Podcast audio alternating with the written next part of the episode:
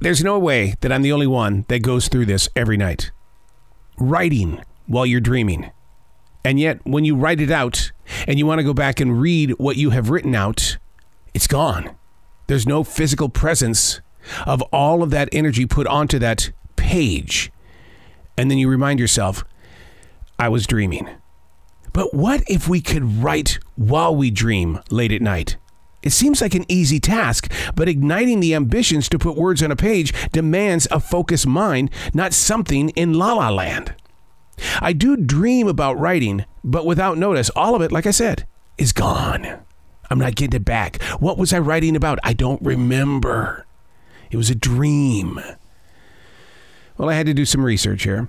And the research says that writing text messages while you sleep is the new normal. Experts say it's also very dangerous. In a recent study, 26% of college students admitted to sending out messages without really knowing they did it.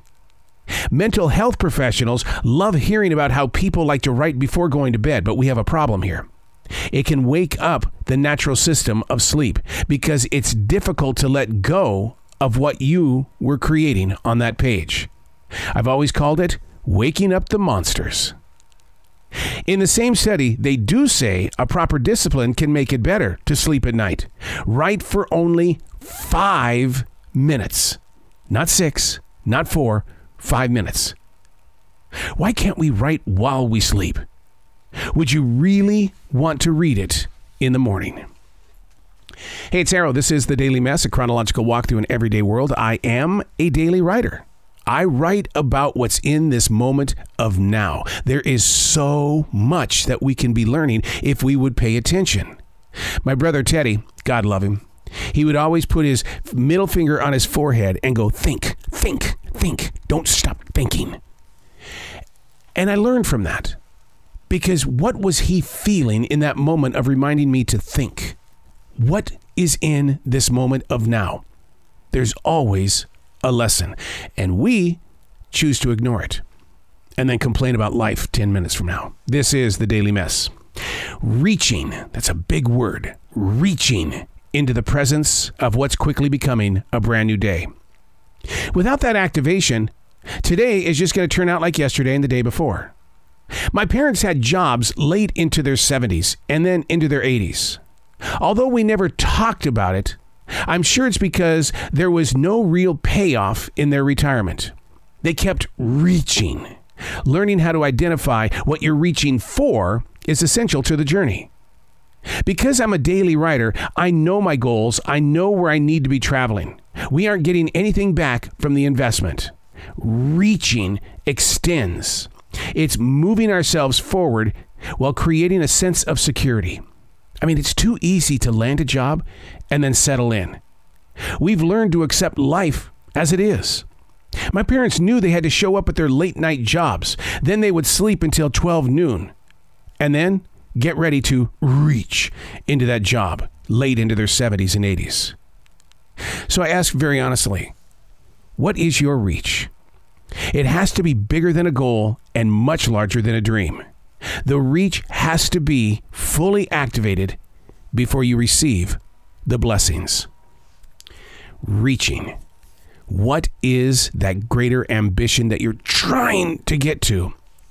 And the word trying really falls flat on my path. And the reason why is because trying means you're trying. It's not doing. There's a difference between trying and doing. Reaching is the same exact thing. What are you reaching for and why can't you grip it?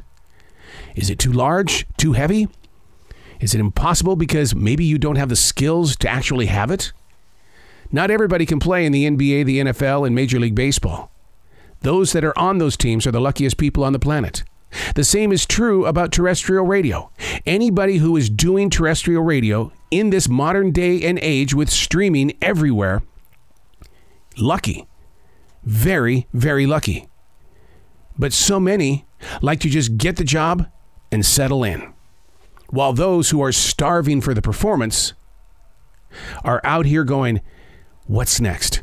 What am I reaching for? I'm going to get this. I'm going to get that. I'm going to attempt this. I'm going to break this. I'm going to go here and I'm going to achieve. Oh, whoa, whoa, whoa, whoa. Reaching achieve. Now teach it. What did you find while reaching and then achieving? Because no matter where you go, there's always somebody behind you that is also reaching, but they're having a difficult time achieving.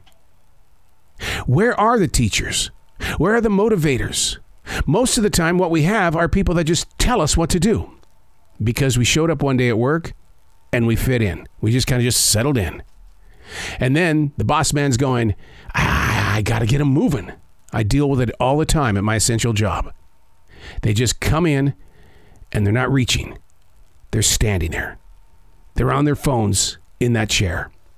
So I invite you to reach and then achieve. And in that process of victory, teach it. I'm Errol, and that's the Daily Mess.